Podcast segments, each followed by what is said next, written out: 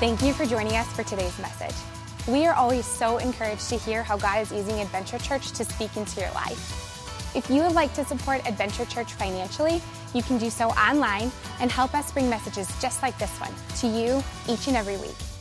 Now let's prepare our hearts to hear a word from God.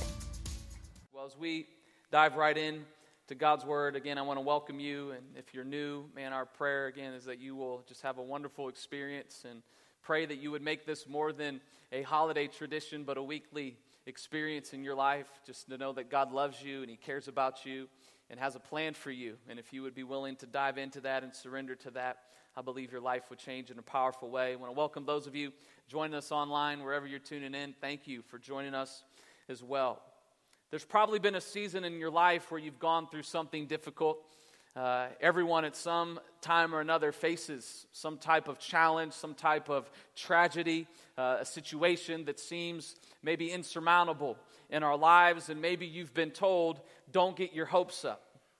Maybe you've been told, and, and maybe you're here tonight, and, and someone has said there's no hope for you, for your marriage, for your children, for the situation you're in, for your health. There's no hope. But today I'm telling you that no matter how you walked in here, no matter what situation you're in, no matter what you're facing, that you can get your hopes up. That you can get your hopes up. Why don't you, in fact, just look at your neighbor and just, just tell them right away, not just from me, but from you. Say, get your hopes up tonight. Get your hopes up. Because of what Easter means, there is hope for all of us tonight. There's a story in Scripture of a woman who actually goes nameless. And She's written through the Gospels, and she was in a hopeless situation, maybe like you're in tonight. And one encounter with Jesus changed everything for her. I want to look at Mark's account today, and so the scripture will be on the screen. You can also follow along in the Adventure Church app if you have that on your phone. All of the notes are in there, the scripture's in there. You can take additional notes if you'd like. But in Mark chapter 5, it, it starts out like this. Verse 25, it says, A woman in the crowd that Jesus again had created quite the following at this time. His fame was growing, he was healing people, and, and it was getting out. So there was a crowd of Jesus following people. And, and, and in the crowd, there, there was a woman who had suffered for 12 years with constant bleeding. She was hemorrhaging. She had suffered a great deal at the hand of many doctors, and over the years, she had spent everything she had, all of her money, to pay them. And she had gotten no better. In fact, she had gotten worse. And in this time period, in Leviticus 13, this woman was, was considered to be ceremonially unclean. That means that, that no one could, could get close to her, that she was in isolation. And, and because she was incurable and, and she was searching for answers and searching for a solution to her problem, she had become hopeless in a situation. Can you imagine having a, an, an ailment for 12 years that not just caused you physical pain and, and distress, but that had isolated you from people that you loved. Because of the law at that time, she could have no husband. She then had no children. That she literally was in isolation. She was labeled incurable. The doctors had said, There's no hope for your situation. We've tried everything that we know to do, and we can't help you. I'm sorry. There's nothing else we can do. Desperate times call for desperate measures, though, don't they? How many of you maybe find yourself in a desperate situation tonight? You're desperate. You're desperate for change. You're desperate for hope. This woman, 12 years as an outcast, 12 years being untouchable, no love and affection from anyone, literally sitting probably in a home staring at the walls because of her situation. And for all intents and purpose, she was literally as good as dead. Spent everything she had, tried everything she could to find healing, to find hope, but only grew worse. Maybe that's what you've tried. Maybe for as long as you can remember, you've looked for hope in all the wrong places, that you thought the status would give you the fulfillment you've been longing for, that would give you the healing that you needed in your heart and in your soul. Maybe it was success, maybe it was sex or drugs and alcohol and money. I mean, we can let the list go on that this world says will fill you up, that will give you hope. And this woman had tried it all and was without hope. She couldn't fix her situation. She had run out of options. It said, Your faith begins where man's options end, where your faith has to kick in, where you've literally run out of options. You can't do anything else to change your spouse. They are the way they are. You've tried everything, they're not changing. You've tried everything you can to, to get your financial situation to a place where, where you can make it, and, and, and you're running out of options. You're running out of time. You've tried everything you can to get that teenager or that child to really get their life together and to, to get a purpose and, and, and to find significance, and, and you can't fix your situation. You see, you can't fix or fill a problem that only God was meant to fix, that only God was meant to heal. This woman had tried everything she could, but then there was a glimmer of hope. It says in verse 27 that she had heard about Jesus. She heard about this guy who had been healing people of, of leprosy, who people had never walked before were now walking because of what this man was doing. And so it said, in the crowd of people, she again, she was unclean. She couldn't even be around people, much less go up to a rabbi and plead her case like the others who needed, healing could. They would come to him and say, Jesus, this is my situation. Will you help me? She wasn't even allowed to get close to someone like Jesus. But she wasn't going to allow that to keep her from the hope that she had. It says, So she came up behind Jesus through the crowd and she touched his robe. For she thought to herself, If I can just touch his robe, I will be healed. You see, she had heard there was hope. She was seeking hope, maybe like you are tonight. You're seeking for something different. It's Easter, so someone invited you to come to church, or maybe you've been coming to church for a long time, but you you're hoping something can change in your life. What's interesting in this story, if you rewind a little bit to the beginning of chapter 5, Jesus was actually on his way to help someone else.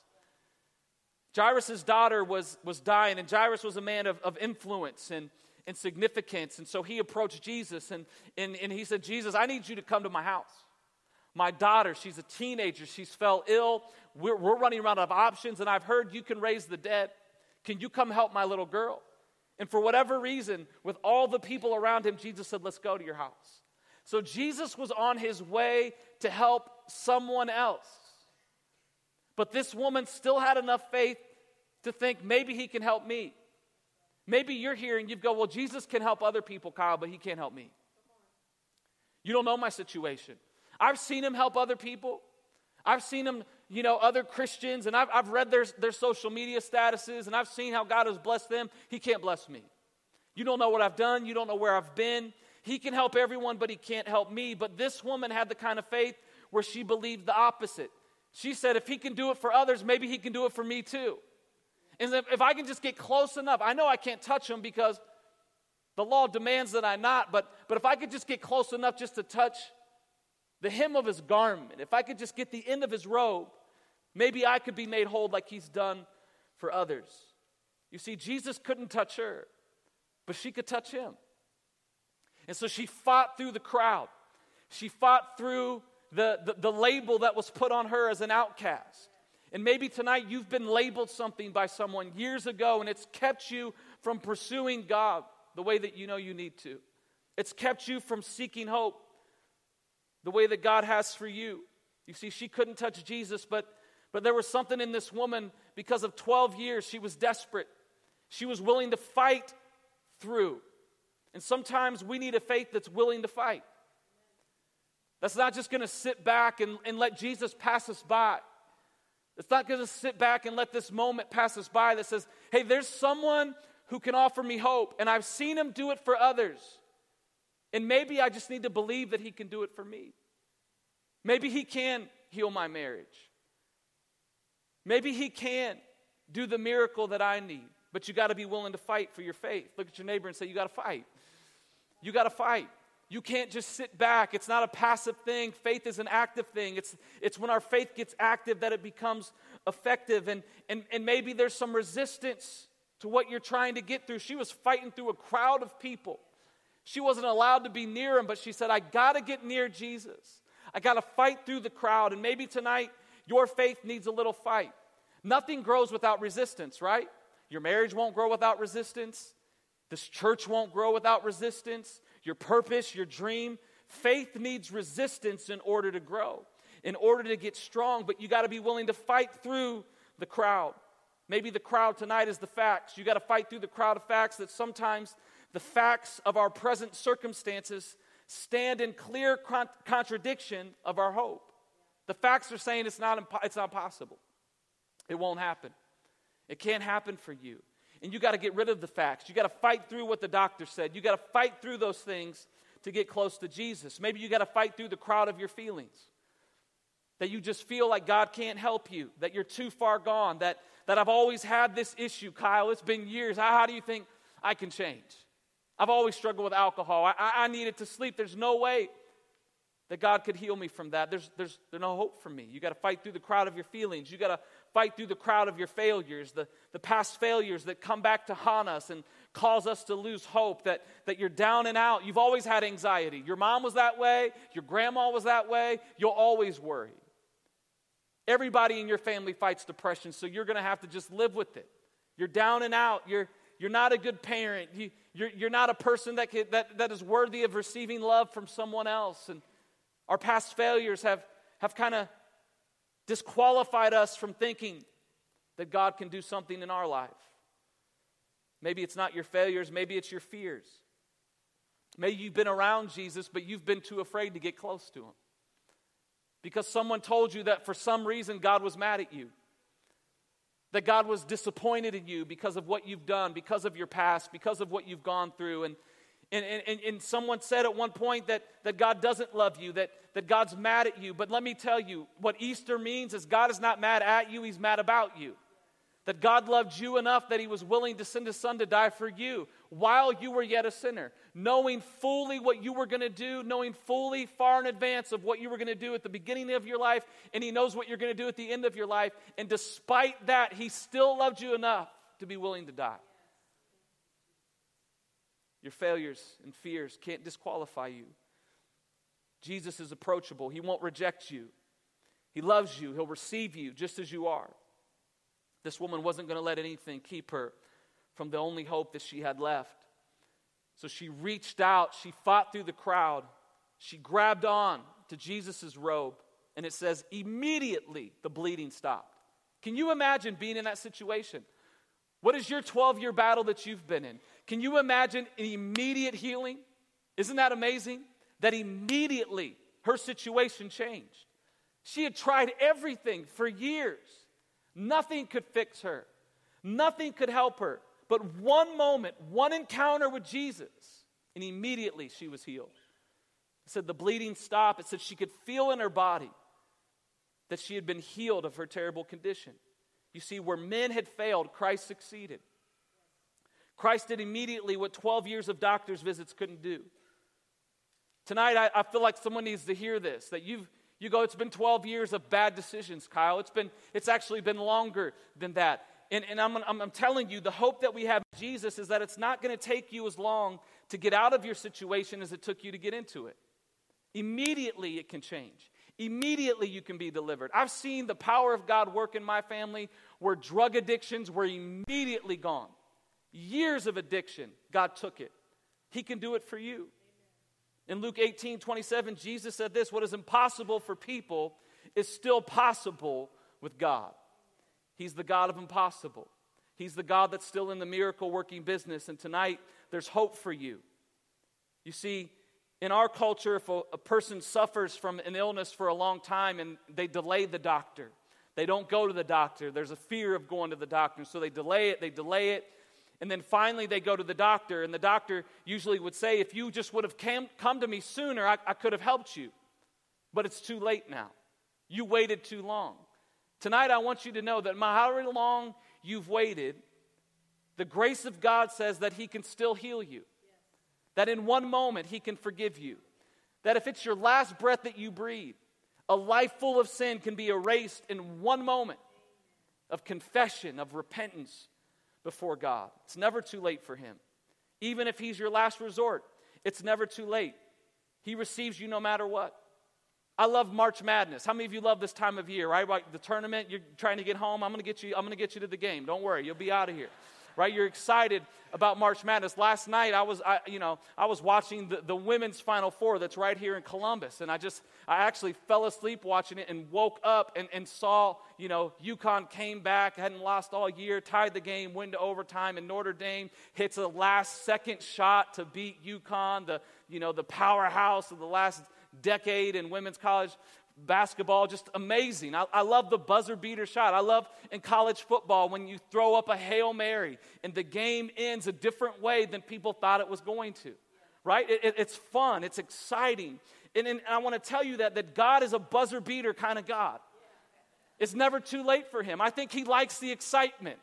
I think he likes showing up right at the end of time. I think last night he was watching that game going, I love that. I love it. And some of you are like, I wish he'd show up a little sooner. I wish he was the God of the third quarter or the, or the first half, but, but I don't know why. It seems like he's showing up late, and I don't know if it's because of the excitement or what. But no matter what happens, God is still in the game. The clock has never run out. And if you still have breath in your lungs, if you still have life left to live, I'm telling you, there's still hope for you. There's still hope for your situation. You see, the disciples thought Jesus was dead. On Good Friday, it was over. Because they thought Jesus was going to do what dead people normally do stay dead. So they went back to their day jobs. They literally went back to fishing. These men were like, it's over. Man, I thought he was going to, I thought he was the king. I thought he was going to be this. But God's, God's the God of the buzzer beater. Three days later, we know the story. He came back from the dead. He defeated death. He defeated hell. He defeated the grave. And tonight, I'm telling you, if there's time on the clock, there is hope for you because Jesus is alive, because he defeated death. Even the thief on the cross, think about that. This man was a thief deserving death and punishment, and Jesus looked over at him because he submitted, because he saw Jesus for who he was, and said, Lord, would you please think of me? Jesus said, Son, today you'll be with me in paradise. That guy's, he, he had barely any time left. He was dying on the cross next to Jesus, and Jesus said, Man, it's not too late. It's never too late for me. I'm the God of overtime, I'm the God of the buzzer beater. There's hope for you. In Mark 5, it says that the time Jesus, in verse 30, at the time Jesus realized that, that power had gone out for him, so he turned around to the crowd and he said, Who touched my robe? The disciples looked at him. And as you study this, it says they were kind of rebuking Jesus. And they, they said, Jesus, uh, do you see the crowd? What do you mean? How can you ask who touched me? Look at all these people. Jesus, you want us to figure out which one touched you? But Jesus goes, No, this was different. Someone that was desperate touched me. Someone that's been suffering a long time touched me. And for whatever reason, Jesus had some sympathy for this woman beyond the other needs of those around him. And remember, he was on his way to help someone else. And in the midst of his appointment with someone else, he stops. It goes on in verse 32, it says, But he kept on looking around. Jesus was looking, he knew something happened. And finally, the frightened woman, trembling at the realization of what happened to her. And why is she afraid? Because she wasn't allowed to touch him. She didn't know what was going to happen said she came and fell on her knees in front of Jesus. She told him what she had done. And he said to this, said her, he said, Daughter, your faith has made you well. Go in peace. Your suffering is over. Because this woman was willing to make a move, to fight through the crowd of her failures and her fears and her feelings and the facts of her situation, because she was willing to press through, Jesus took notice of this woman. Tonight, I'm telling you, if you're desperate enough, you'll make a move. If you're tired of the situation you're in, listen, hope's passing by tonight. Jesus is here, He's passing by, and you have an opportunity to make a move. And suddenly, immediately, your situation might change too. Do you have that kind of hope? He said, Who touched me? You see, he didn't touch her, she touched him.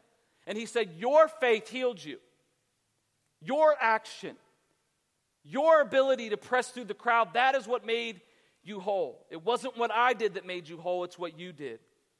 Her faith was active, and because of that, it became effective. And listen, your situation won't change unless you're willing to make a move to. Hope's available, it's here. Jesus died, He came back to life for you because He loves you, because He created you, because He knows you. But He's not going to force His way into your situation. He's waiting for you to come to Him. I love talking about my kids, and I do so just about every message, but for the sake of time today, I have no funny Maddox or Riley story for you, so I apologize for that. But I love talking about my kids. You want to know why? Because I helped create them, because they're my blood, because it's my son, because it's my daughter, because I love them, because I'm proud of them, because they're mine. And with this woman, notice he didn't say woman. What did Jesus call her? He said, daughter. You see, in this moment, Jesus didn't just heal her physical condition, he healed her emotional condition. He healed her spiritual condition. She was in isolation. She was spiritually dead. She experienced this death day after day that had ruined her life. And Jesus wasn't trying to expose her, he was trying to heal her. She had a longing to belong, a longing to be called daughter again, a longing to be a part of a family again. And she went from isolation to affirmation immediately when Jesus said, Hey, daughter, you're my kid. I love you. These people, they outcasted you. I will never do that. You don't ever have to be afraid to come to me. You go in peace. Your suffering is over. It's over. You see, she was at the beginning of the story a woman. Then Jesus said, Somebody touch me. She went from a, just a woman, from a nobody to a somebody to a daughter of the Son of God. He said, Your suffering is over, and your suffering can end too. When Jesus hung on the cross, he said, It's finished. What I came to do has been accomplished. Now we can have life and life to the full. I love what the late Billy Graham said. He said that God proved his love on the cross. When Christ hung and when he bled and he died, it was God saying to the world, I love you. And tonight, you need to know that. Despite whatever you've done, despite whatever you're going through, God loves you. The band's coming. We're going to close out. And because of Easter, because of what we celebrate today, I'm trying to tell you, and I hope that I've done a good enough job to, to convince you that hope is alive. He's alive and well. He's living in heaven. He's present in the, in the heart of every believer. The same spirit that rose Christ from the dead is available to live inside of those who will embrace what Jesus offers. Listen, hope is available to you, but you got to be willing to grab hold of it. She had to grab hold of her hope. She wasn't just going to let it pass by, she had to fight through the crowd of people, the fears, the failures, the facts, her feelings to grab hold of Jesus. She had to grab hold of it. And once she got hold of it, that's when everything changed.